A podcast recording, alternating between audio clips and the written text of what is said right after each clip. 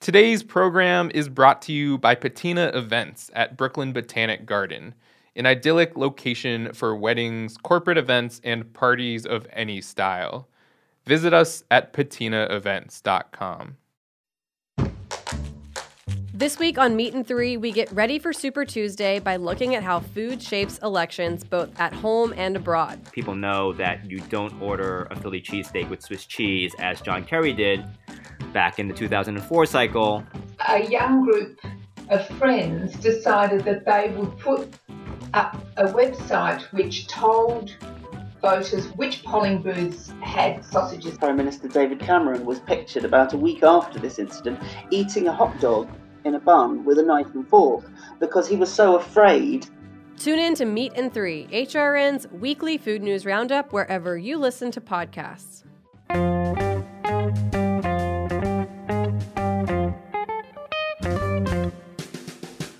Hello and welcome to Cooking Issues. This is Dave Arnold, your host of Cooking Issues, coming to you live on the Heritage Radio Network every Tuesday from whenever to whenever from Roberta's Pizzeria in Bushwick, Brooklyn. Joined as usual in the Hammer Lopez and Matt in the booth. Today we have special guest Peter Punching Bag Kim from the Museum of Food and Drink. How you doing? Hello. Yeah. Calling all your questions to 718-497-2128. That's 718-497-2128. How, how you doing, Matt? I'm doing Whenever just fine. whenever, Matt. From whenever to whenever. Whenever Well, we came up with it's a Dave new- Arnold world, and we're all living. We came it. up with a new radio show concept that will Just do it without me then. That will Just do it without me.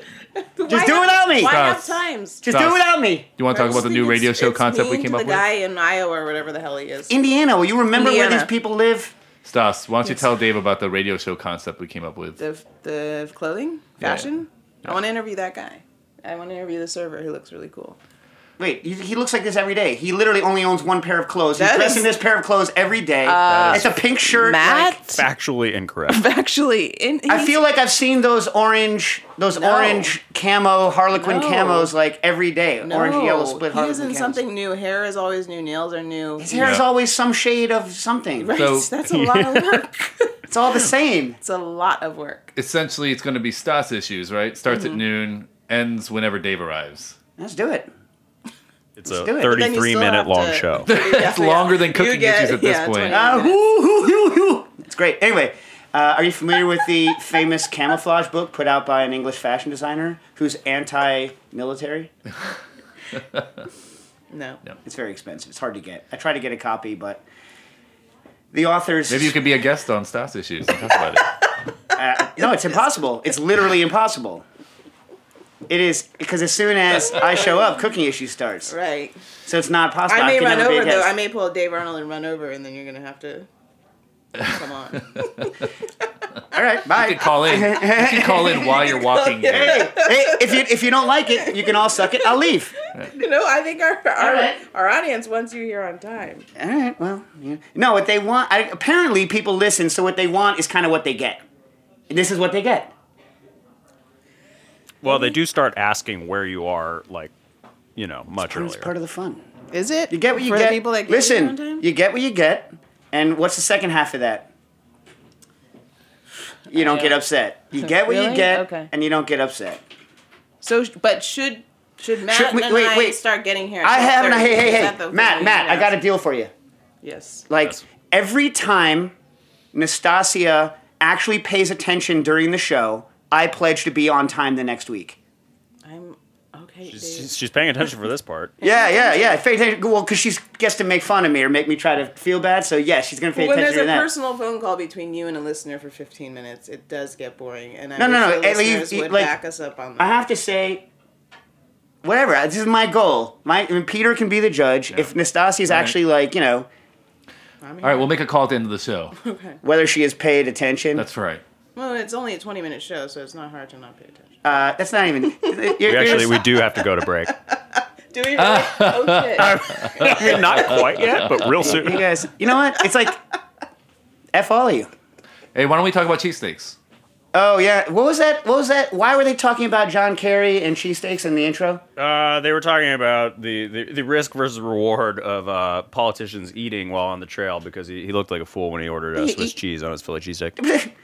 That's just because I mean, obviously, so Peter and I were talking, and like, it's just not what you do, right, Peter? It's not what you do. But like, why are they talking about this now? Who did this? I mean, the classic to me is De Blasio knife and forking his pizza. Horrible. Horrible idea. Right after he got elected, everyone face palmed their forehead. New Yorkers don't eat pizza Nobody. with a knife and fork. Well, uh, in China, you use gloves to wear, which is very weird. You know, but like, I mean, everyone gets to do it their own way. But in New York, you're the mayor of New York. You don't need your. And so, like, Kerry ordered Swiss cheese on his cheesesteak. Listen, if you're a politician, it's very easy. Just go and be like, give me whatever. Yeah, give me the usual. yeah, what do you make? Give me that. You know what I mean? And then that's what you get. Yeah. And you don't get upset. Right. Nothing on the side.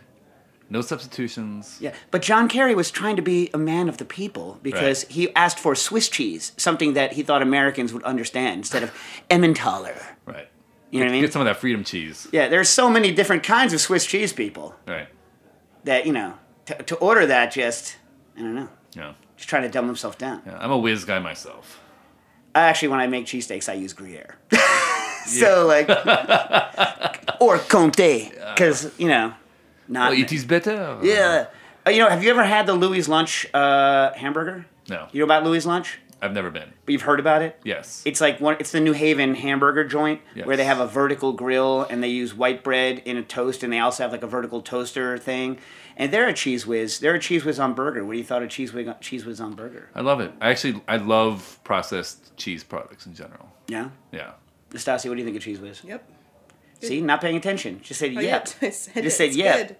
I just I'm thinking about all the questions we have to get to. Instead of actually paying attention to what we're talking about. Thinking about. our listener. Thinking so that's one. That's listeners. that's one point against me being on time next week. Are we here next week? You're not here though, I'm right? not here. Woo! Oh yeah. You can come whenever you want. She's flying. She's flying to get herself some Corona. yeah. coronavirus. Uh, speaking of which, uh, I would like to hear from anyone whose business they think is currently suffering. We haven't hit like I don't, in New York. People aren't, I don't think, afraid to go out yet. I've, you know, it's not been a huge hit on us, but I don't know. Peter, have you have you noticed anyone fewer people going out yet? Matt? Well, Chinatown. Yes. Well, that's just people are racist. That happened a while There's a ago. ton Yeah, people that happened a while ago. Yeah, but no, I mean, I went to, I went to Jing Fong on a Sunday morning and just strolled right in and got a table, and that just doesn't happen normally. Right, but that's mainly racism. Yes. That's less. Or yeah, yeah, exactly. It's, it. I don't want to peg all of it on that, but misplaced fears. So, like, likely nine- driven 90%? Right. Yeah, ninety percent. Ninety-five percent. Speaking of uh, racist and uh, going to Chinese American restaurants, uh, what's happening? We're about to take Chow down at uh, MoFad. You want to talk about that? Well, actually, Chow, we did our last day on Sunday. Wait, we're not. You're not I thought that the party was this. You're not going to Party open is it on a Saturday. Friday. We are no. It's we're going to be Saturday is the closing party, so people can come and see the exhibition for a last time on Saturday. No Friday hours. no Friday hours. Wow, it's over. Yeah, You've missed it, you jerks. yeah, yeah. When's So the lease up? The lease is up end of June. But we are opening African slash American making the nations table, and that's the tickets are just about to go on sale to the public tomorrow. How much are they? The tickets for African slash American making the nations table. yeah, but what aspect of it? Why don't you explain the procedure? Okay, to people? so all right, our new exhibition, which we've been working on for almost three years now, which will be, I think, fair to say, head and shoulders above anything we've done to date. Uh, it, the tickets, the it opens April third, and tickets go on sale as of tomorrow on mofad.org. How much are Uh, so standard tickets are seventeen dollars, and then we have an upgraded tasting that I can- why, why don't you tell them where it is? it's at the Africa Center, Where is that? one Tenth Street and Fifth Avenue, Right, which is the northeast corner of Central Park. Sing the song, Dave. the tippy tippy, tippy tippy top of Museum Mile. song. also known as One Museum Mile. 110th Street. What? Oh, across 110th Street? It's Yeah, not yeah. though. It's on 110th Street. Yeah. What if it's you're on coming from- 110th you're coming from Street. the west So side? what you got to do is you got to buy your tickets to come, and then stop by afterward at Teranga, which is Pierre Thiam's restaurant, Pan African restaurant, next door to the exhibition, and then go for a stroll around uh, Harlem. Go up to Marcus Garvey Park, hang out. It's a great neighborhood. Make for a good day. Right. So uh, here's here's some stuff that uh, you know we have these arguments all the time when we're opening museum shows, and uh, one of them is the whole selling tickets. And here's what I want to let anyone who can hear right now: you don't need to buy a ticket. You can just show up. Now, maybe in the first couple of days it's going to be crowded, but you can just show up and buy one there. Maybe it depends on we Okay, out. we have this. We had this problem also with Chow. We had these tickets. People were like, "Well, I didn't get a ticket, so I didn't go." right. You you can go. I mean, like maybe the first couple of days it's going to be busy, you know, God willing. We're actually But- hope, we're, we're we're aiming to sell out, man. So we'll, right, well, look on the Yeah. internet and see Look if you on can the. But I, I don't want people to take as a disincentive to go the idea that they don't already own a ticket. Or you know what? Like go on your phone and buy. Also, are you selling exactly as number of tickets as the fire department will allow us to get into that place? No, but we have a certain throughput that we can only have go through. Right, but my point is, is that like, are the tickets like timed? I think people are They're also timed. people are worried when they buy a ticket for an exhibit that they don't know exactly what time they're going to get to. Don't sweat it. Just come. Buy the ticket online. Come buy it on your whenever- phone. Whenever to whenever they come. No, that's actually not the case. Okay. Time tickets you can. Hey, listen. What happened during Chow? This is going to be different. What? It's not going to. Everyone. Yes. ev- it's This the isn't same exact. Brooklyn. It's the Hey. same exact isn't in process, and you expect a different result. Absolutely. I do not. I expect the same process to have the same result. No. In It's my not the same life, process. It's what's not the, same what's the process. difference in the process? Well, we actually are in a central location in Manhattan. No, no, no, no. doing What's the ad difference campaign. in the process? We're actually planning to sell out. We're expecting high demand for the exhibition. That's Yeah, yeah, yeah, sure. But what's the difference in the process? All right, and What's this that feels for like a process? great place to take a break. Patina Restaurant Group offers unparalleled service in New York's most iconic locations, including Lincoln Center and Macy's Herald Square. Patina is also the exclusive caterer at Brooklyn Botanic Garden. From meetings and presentations in the glass walled atrium to galas in the renovated Palm House and intimate wedding showers at Yellow Magnolia Cafe, your event will be perfectly imagined and customized at Brooklyn Botanic Garden. You can also enjoy brunch and lunch at the picturesque Yellow Magnolia Cafe overlooking Lily Pool Terrace. Executive Chef Sarah Flynn's unique menu includes modern dishes with global flavors, with a focus on local and seasonal ingredients. Listen, I've been told during the break that here's what we're going to do. Oh, Buy your ticket online ahead of time like Peter Peter Punching Bag Kim tells you to do. But can they check on the phone if they're in the neighborhood and see whether there's still slots available? You can always try to walk in. It's it's quite possible there'll be spaces available, but if it's sold out, it's sold out. Is there a That's the way it's mechanism gonna for be. someone who can't make it to switch their ticket to a different time? That's time? absolutely right. Yes. There is? Yes. All right, then follow the rules like good museum goers. All right. Um, anything else to say about the uh, about the exhibit? No, that's it. You don't want to tell them why they would want to go? You don't want to tell them what we have there? It's going to be amazing. I mean, look, we have uh, you get tastings. The first month is by Carla Halls. It's a chocolate. It's a potato chip chocolate chip cookie. Uh, That wasn't that wasn't a flatulence. That was Nastasia manipulating her microphone because. Yeah, we've got VR experiences. We have Quilting. a massive quilt. Oh my god. Okay, listen. The centerpiece of the exhibit is the Ebony Well, Test Kitchen. The actual well, Yeah. The, is the Ebony Test Kitchen. We have the actual kitchen from Ebony Magazine. That's kind of the focal center point of the Yes, right. exhibit. There's a large quilt displaying uh, it's 400 blocks, displaying some of the 400 stories, some of them unknown, some of the many. That's why there's an infinity sign on the back of it. Yep. Uh, like to show that we can't possibly talk about even close to you know the breadth of the contribution in a small exhibit such as we large but still small compared to the breadth of the exhibit the breadth of the subject and so the quilt is to kind of show kind of the, the depth of the, Yeah. of the contribution It's going to be an amazing show. I'm, I'm very and excited. it, can they still buy tickets for the for the pre-opening or no like are we still selling tickets for that or no it's over That was just for Kickstarter. They can buy tickets to the gala. they can buy tickets to the gala Mm. if you have some money all right um, On to the questions. Do you like cecina I don't know what cecina is. dried beef Oh. mexican dried beef I like dried beef all around. All right. I like Himalayan. John writes in Greetings, everyone involved in cooking issues, and hello from Friends to Food Homestead. Recently, I've been experimenting with making beef jerky in my smoker. So far, the results are fantastic, and I couldn't be happier with how delicious the product is turning out. I now have a stockpile of beef jerky, and I'm looking for a way to use it, uh, cooking day to day, or even using it uh, as a main dish. Question How should I rehydrate? And once rehydrated, what should I make with it? Can I simmer some to rehydrate, chop the meat, uh, make a gravy with water to make a beef jerky? SOS. So SOS is, you know, crap on a, sugar honey iced tea on a, on a shingle. I grew up eating this. Um, you know, any, any, although I've seen some internet websites call it same old stuff. It is, it, SOS stands for poop on a shingle Yeah. right? And I grew up eating that stuff, and that is it's cream cream cheese beef, basically on toast is what it is, and it used to be made a lot for the military. Although I ate it a lot of times in the in the in the seventies. I ate we ate it all the time. But my I looked on the internet and what they now sell as chipped beef isn't what I remember. I remember it being more shreddy, and now it looks kind of like just a dried beef bologna product, like a you know a ground meat Right. pressed product. But anyway, uh, do you like do you like cream cream chipped beef on I toast? I love cream chip beef on toast. Stas? I don't know. I think I've had it. Really? Mm-hmm. Do you think you would like it? Yeah, sounds good. Yeah. So the way, so like the way you make it is you either pre-soak or don't pre-soak, depending on how salty the uh, the chipped beef is, right? And then you make a bech- bechamel sauce, and then you you stir the chipped beef into the bechamel sauce, so it's kind of like a sausage gravy, but instead of sausage, it's chipped beef. And then you put it on toast, and that's delicious. But I'm going to go ahead and say that uh, the problem with most beef jerky is I don't know your beef jerky, but for uh, something like that, it's going to have to be shaved very thin. Most beef jerky is cut uh, thicker, and some people when they cut beef jerky cut it kind of the long. So like, are you a beef jerky short fiber or long fiber guy? I like it both ways. Yeah. Yep. Yeah, I think for this kind of recipe, you're going to want a short fiber. You're not you, so you, it rehydrates faster. Right. The long because they're going to rehydrate along the fiber. So if you do the long fiber, if you you guys know what I'm talking about, right? Whether it's Yeah. with the grain or across the grain.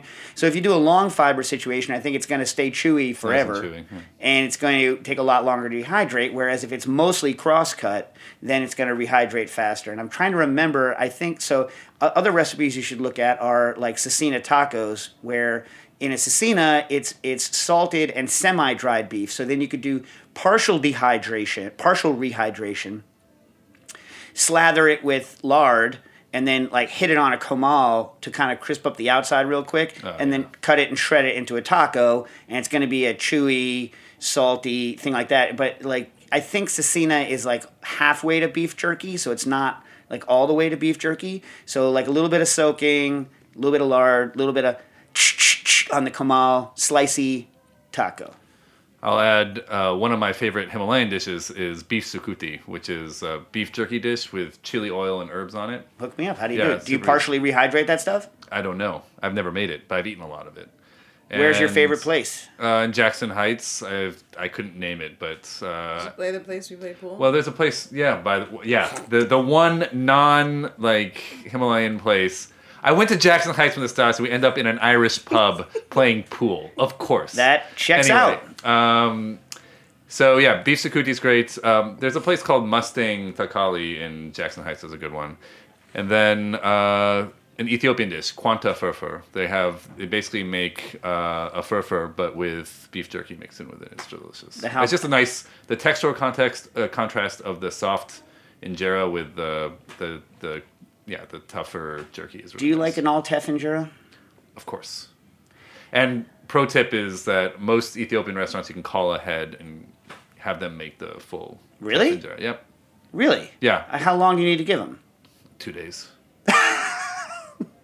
I can't. I don't assume I'm going to be alive in two days. Yeah, well, you know, they have to ferment the stuff, but like, yeah, a lot How of How much more do they charge it. you? The, it's like I can't remember. It's a couple bucks per thing, but you have to specify how many you want, and Which neighborhood is best for that? Do the people, do the places up near Columbia University do that stuff? maybe Where do you go? I like Queen of Sheba in Hell's Kitchen. yeah, I was gonna say we should go there. That place is outstanding. Do and, they yeah. do they have any good mead there? No place I've been to has good meat. mead. The best meat I've found is in DC, just in like the little markets. And you want to find the stuff that's just like in crusty one liter bottles, like not anything that's in a glass bottle. The glass is the no is the. I mean, if it's in a wine bottle, it means it's just like it's not, it's not the real stuff. I remember once someone told me this is a long time ago. They said. The wine in Italy, the food and wine is so Italy, it's so good in Italy. You could just go anywhere and everything's going to be delicious. So on my honeymoon in 1995, we were driving a car. We were outside of Florence, driving on our way up to Emilia Romagna, and we stopped at a farmhouse. And this little old lady with one tooth, like, stepped out of the farmhouse. We ah, pulled the car, Punto, Fiat Punto. So when we hit the brakes, the doors flew off of it. Lady comes out. She has a like half gallon like thing like plastic magilla of wine and I was like, this is gonna be great. Little old lady makes oh my god, was that the worst tasting pile of garbage I've ever had in my whole life. Just such Awesome. just garbage. Like like I felt bad pouring it on the plants. That's how bad it was. Did you tell her that? Because that's what I, what I would have done. That's what you would have I done. don't yeah, that's what Peter would have done, but Have you ever had this kind of Yeah, experience, yeah, Nastasia? yeah. yeah. The guy was with his grandma made wine in the basement and it was bad. There's something to be said for knowing what you're doing. You know what I mean? Oh my god. Uh, speaking of plants, uh, if you ever eat at Roberta's Pizzeria, please bring a watering thing with you. Go to the takeout place where the pizza is Yes. and water their plants. Shoot, we forgot. And Anastasia every like buys well buys the radio show. Thank you, Patrick. Buys her a seltzer, and she shares half of her seltzer with a three quarters dead plant that's You'll see, inside. Peter. Oh You'll my see. God. It's sad. It's really sad. Yeah, yeah. Oh, also, they're busting on you, uh, Nastasia. In a past episode, Nastasia has mentioned that uh, she thinks Mangalista pork is overrated and made it sound like it was bland or invalid as a quality product. Dismissive would be a good description of Nastasia's reaction. Get used to it, brother. Uh, I am getting into uh, into specialize into producing pastured uh, Mangalista and would like to hear more discussion on the topic. Uh, how much do you know about where the Mangalitsa you ate come from, Nastasia? What age was the animal at harvest? What was the animal's diet? I diet? have no idea. Was it grain fed or did it eat a diverse diet? talking Is the quality reflective of the breed or the producer of the pork you had? Oh my god. Well, I have no. We have her attention. I have no idea what he's. I don't even remember eating it. I'm helping you out. I'm trying to. I'm helping you No, out. you are, but I don't even know what he's talking about. You must have said something Uh, yeah, I must have like years ago. I don't remember. I mean, it's perfectly plausible. Yeah, when did I eat this? When did, did we eat it together? I'm sure it was something where you know we- Patrick occasionally gets Mangalista, and I'm sure he had it, and you were like, meh. I'm sure that's what Probably. happened. that sounds like yeah, something you would do. yeah. It sounds exactly. How like many nuts did it eat? Please? Yes, and how many nuts? anyway, uh, this is from John. He wants see you guys to check him out and see all the piglets and sheep they're growing on at Friends to Food on the. Oh, speaking of uh, in- Instagram, I put it on the Instagram. Uh, Peter, you said you've never been to Belgium, right? I have. Oh. I've been quite a few times. Who is it that said they didn't go to Belgium? Anyway, When Steph has- used to live in Belgium. oh, so uh, I like. In Liège, in fact. Oh. That's where Steph lived. I never got to go to. When Well, of course, because it's about it, Peter, francophone he's just Liège. like- yeah. It's francophone Liège. Yeah, yeah. Right. That makes sense because she's, a you know, a Yeah. francophone. Anyway, I didn't realize until I got there that Brussels is the French-speaking wart in the middle of a Flemish-speaking region. Yeah. Anyways, uh, so the Liège waffles, for those of you that Beauty don't mark. know, I did uh, beauty mark. Nice. Marc de Beauté. So- Beauté. If you've never been to Belgium before, what we call a Belgian waffle is really a very bad version of a Brussels waffle. But the majority of people on the street in Belgium are actually eating something called a Liège waffle. American waffles are batter based, and what we think of as a Belgian waffle is batter based, although the Belgian ones are yeasted, and what they eat in Liège are, are brioche dough brioche dough with sh- like Belgian pearl sugar, which is bigger than the Swedish per- like like pearl sugar that you get on top of pastries, much bigger, uh, and it's almost the size of tapioca pearls. And then they they meld it into the dough, and then they put it into this thing. But the problem is, and I don't have time to talk about it, but the waffle irons there cost four thousand dollars. So I found a guy on Staten Island. I was able to get one at, at a minuscule amount of the price, and I finally used it. And I have almost achieved. Will you stop rifling through your purse, please? It's distracting me, or at least move the mic away. Like, like it's uh, it's a life changing waffle. People, there's a recipe for it on Instagram. Go to my Instagram and look it up if you need want the recipe. Anyway, They're really Jordan, good. Jordan They are writes really in, longtime fan of the show, looking forward to it every week. I don't have a question, but I wanted to reach out in case Dave, that's me, ever had trouble accessing scientific uh, literature. I'm a food science graduate and student at Oregon State University. I would love to go to Oregon State University to Corvallis and check out their pears, although I was told that by someone that they don't have a lot. Stas, Yes. what are you writing? It's so crinkly. Here, hold on a second. I'll help you out. Thank you. Um, she's making fun of me on paper, and so in order to make fun of me on paper, she needs to like move the thing. All right, oh, it's someone else. So anyway, uh, Jordan, thanks. Someday I will get to visit Corvallis, although I've heard they don't have all of the pears like you can eat that I want. I want to go see their pears and their small fruits program. And also for those of you that need scientific papers and don't have access to them and don't mind stealing things, Sci-Hub. SCI dash hub UB. It switches from country to country. The current one right now is scihub.tw. What country is TW, Peter? I don't know. Uh, me neither. You don't know? TW. I don't know. No. Uh, so go to scihub.tw, uh, but the problem there is you need what's called the DOI. So you go on the non-paywalled search things for scientific literature, and you get what's called the DOI number, and then you paste that into Sci-Hub, and it'll get you the paper.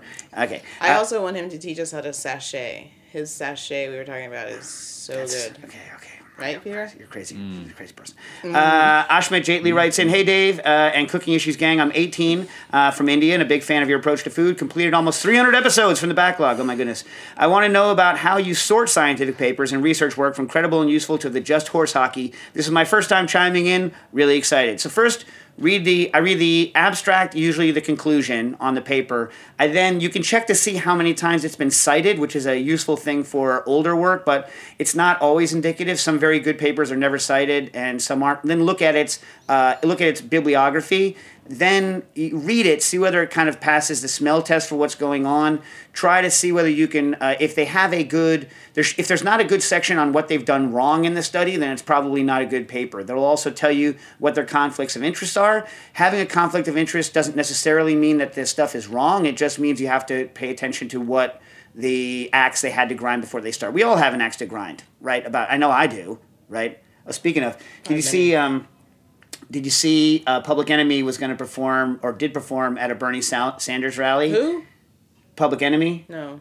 Bernie Sanders. The hip hop group. Yeah, anyway. So Public Enemy is going to perform at this at this Sanders rally in Los Angeles, and so Public Enemy, for those of you that you know are young, it like was like the conscious hip hop group from like the late '80s, early '90s in New York City, in New York.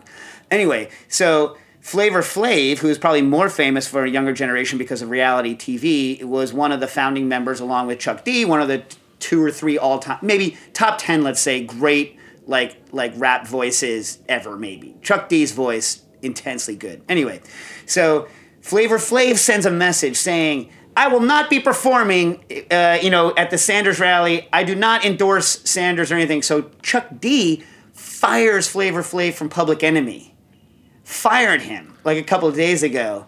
It was just like I was like, crazy. It's crazy. I mean, like Chuck D was like, first of all, the idea of ownership of Public Enemy is hilarious, but he's like, I own it. I own the trademark, and I'm going to continue with Public Enemy and Public Enemy Radio, which he did to kind of split off. And he's like, Flavor Flav is done, and was so dismissive of Flavor. Now, Flavor Flav's got some issues for sure, but I mean, how you how you having Public Enemy without Flavor Flav? Right. You know what I It's mean? You need you need Yeah. Chuck D And Flavor Flav. and you need Flavor Flav. right. The future holds nothing else but confrontation. Yep. Oh my God, Public Enemy. Well, how did I get into that? Who knows? It's just Can I a point shame. out that Nastasia is uh, has is paying attention? All right. Caesar wrote in, uh, hoping with some help from the hop tincture from the book. Short story, I messed it up, but that's not why I'm writing. I diluted the tincture down to roughly 2% with seltzer water, drank it, and the next morning I felt like half my face was swollen. I spent the next day not taking an antihistamine, but instead pondering my life choices from the day before, including whiskey, wine, vodka, sushi, pho, tincture, and weather. I mean, the weather. You don't get to choose the weather. The weather just happens to you. Well, he's contemplating his choice of living in the place he chose to live. Remember, there's no such thing as uh, bad weather, just bad coats. Was, to- was told that by a dog sledder. Um, when I finally took an antihistamine, the swelling subsided quickly. I figured, uh, what is science without repeatability? So 24 hours later, I tried the tincture again, and guess what? The other half of my face got swollen. It's weird that it's like half and half. Uh, repeat antihistamine, all good. I don't believe I'm allergic to hop. Maybe you're touching your face. Maybe you're touching your face, Corona. Uh, I noticed there is a decent amount of yellow solid matter that got through the Chemex filter I used after the first rough strain. Is it possible this uh, is just lots of pollen that is triggering a latent allergy? How would you recommend I filter the tincture? Also, I managed to source quinine sulfate and succinic acid and should be getting it. Excited to make my own tonic. Also, is quesadilla a grilled cheese sandwich? Mm, no. Peter? No. No. Uh, then he said, and Caesar sent an update. Uh, thanks for forwarding my question. I just wanted to provide some additional information. I spoke to a homebrew shop, and they told me this is probably due to an issue with lupulin, which is you know the hops, the the, the hop containing sacky sacs on the outside of hops.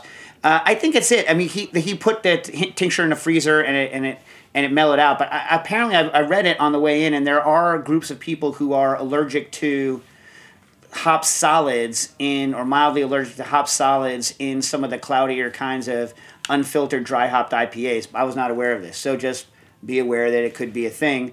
And if your face swells up, either deal with it like I do or, you know, don't do that. You know Fair what I'm saying? advice. Yeah. Yeah. Yeah. Uh, I forgot to call up last week's question, but I remember somebody called up uh, regarding the, um, you know, Okara? No. You know, the, the, the soy pulp that's left over? Uh, nope. you know, you know soybeans. I do know soybeans. Yeah, yeah. You know how you make tofu? Right. Yeah, so you grind it up and then you strain out the, the soy milk. Right. And what's left. Oh, it's called akara. Okay. Okara, yeah. Well, that's the Japanese. So the, the the the word was pop. It's, it's Japanese. The word was popularized in English by um, you know Shurtleff and Aoyagi, who wrote the Book of Tofu and the Book of Miso in I guess the seventies. Anyway, so the okara is left over, and it's one of the main things that's left over when you're making tofu because when you're making tofu, you have okara, which are the hulls. You have the leftover whey, right? Which I guess you know you could use. They I think wash their pots and pans in it and feed it to whatever you know. And then you have the the actual coagulant, the tofu, which is delicious. Have you ever made your own tofu? Yes. And it's delicious. Yes. Have you tried the new the tofu from the new tofu shop that reopened down uh, in Chinatown? No. You know the one I'm talking about? I love the old tofu shop, and I was really sad when it was gone. they reopened. I haven't had their tofu yet, but I have had their their like so pudding goddamn thing. good. Yeah, yeah, Yeah. Anyway, uh, if you've never had fresh tofu, you're really missing out. Do you like the Korean soft fresh tofu soup? Do you like Cho Dang Gol? I like sundubu. Do you, have you ever been to that restaurant, Cho Dang Gol, who makes their own tofu on 35th Street? Uh, no. I, I'm sure you know a different. I love like, Yeah. but you like a good Korean tofu soup. Yeah, yeah, of course. Yeah, Yeah. Uh, but that's kind of more of like cloudy, floating in the soup kind of a situation. Yeah, yeah, Yeah, yeah. That's Uh, amazing. When you make your own tofu, do you like more of a sil- silky or do you like more of a firm? I like both. I mean, it just depends on your application. Right. So they were calling and asking, what do you do with Okara? Back in the day, I used to save it and then I would try to do everything. Basically, all of the things you do with the Okara are hiding it, right? So you can mix it into pancakes and they make them kind of moist and dense. And if you add only up to a certain amount, it's fine. Do they make the pancakes better? No. You like could take uh, and you can mix it into muffins, right? And and up to a certain percentage, they make it moist, and the muffins are fine. But do they make it better? No. So it's like I've never had a situation where you're like, oh my god. And apparently you can take the okara, you can mix it with sugar, you can press it into cakes, you can dehydrate it and make like a cookie out of it. I never did that. I'm sure that my opinion of it is that it would be fine. But I've never had anything with it that I thought was amazing. Now, if you were going to be like a, a Rich uh, or a Numansky, you know, some of these Koji kind of characters, maybe you could Kojify it and get something decent out of it. And I think I'm some sure. people do press it, Kojify it, then crumble it. This maybe you could make something kind of decent out of it because there is residual protein and other things for you Yeah, to kind of chew on in it well, if you're a, if you're aspergillus, something for you to kind of work on. Uh, but I've never tried it. But the question was about the uh, nutritional uh, aspects of it. Uh, it was hard to do a quick Google search on it, but it is, and I couldn't find it because the book is so big. But this brings us to today's Kazakhs in the field. Yeah, is uh, the book of Tofu and Miso by William Shurtleff and Akiko Aoyagi. Now. Uh, these books were written, I think, in the either late 70s or early 80s. And back then, there was no information. So, like, when I was first interested in tofu, there was no information. I say no information, zero. In the past couple of years, uh, Andrea Nguyen came out with her book, uh, Asian Tofu, which is kind of a, it's a, it's a good book. I recommend it.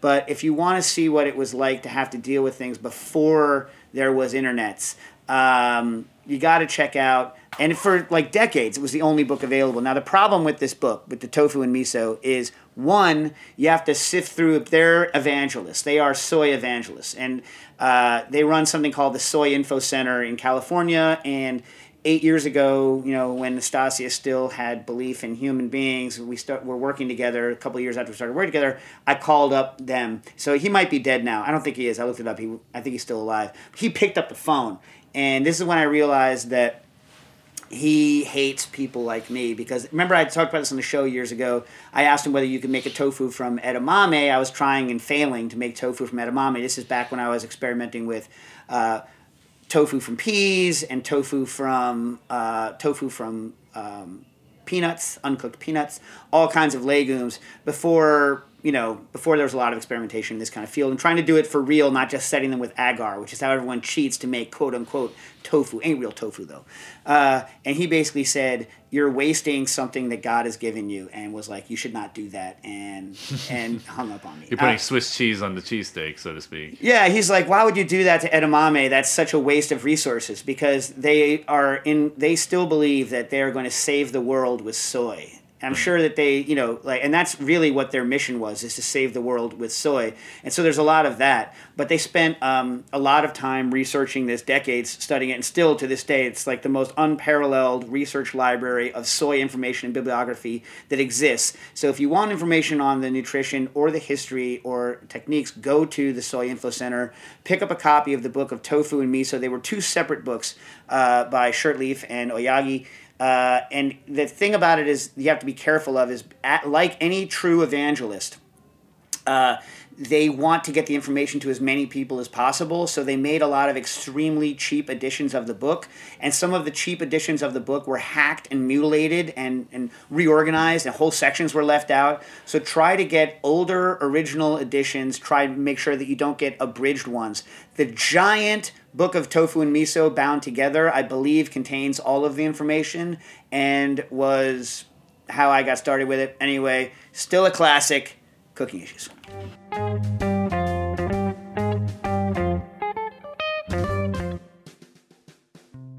Cooking Issues is powered by Simplecast.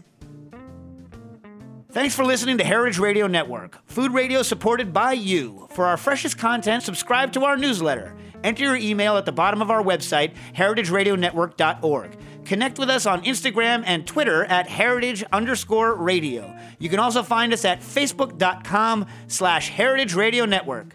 Heritage Radio Network is a nonprofit organization driving conversations to make the world a better, fairer, more delicious place. And we couldn't do it without support from listeners like you. Want to be a part of the food world's most innovative community? Subscribe to the shows you like, tell your friends, and please join the HRN family by becoming a member. Just click on the beating heart at the top right of our homepage. Thanks for listening.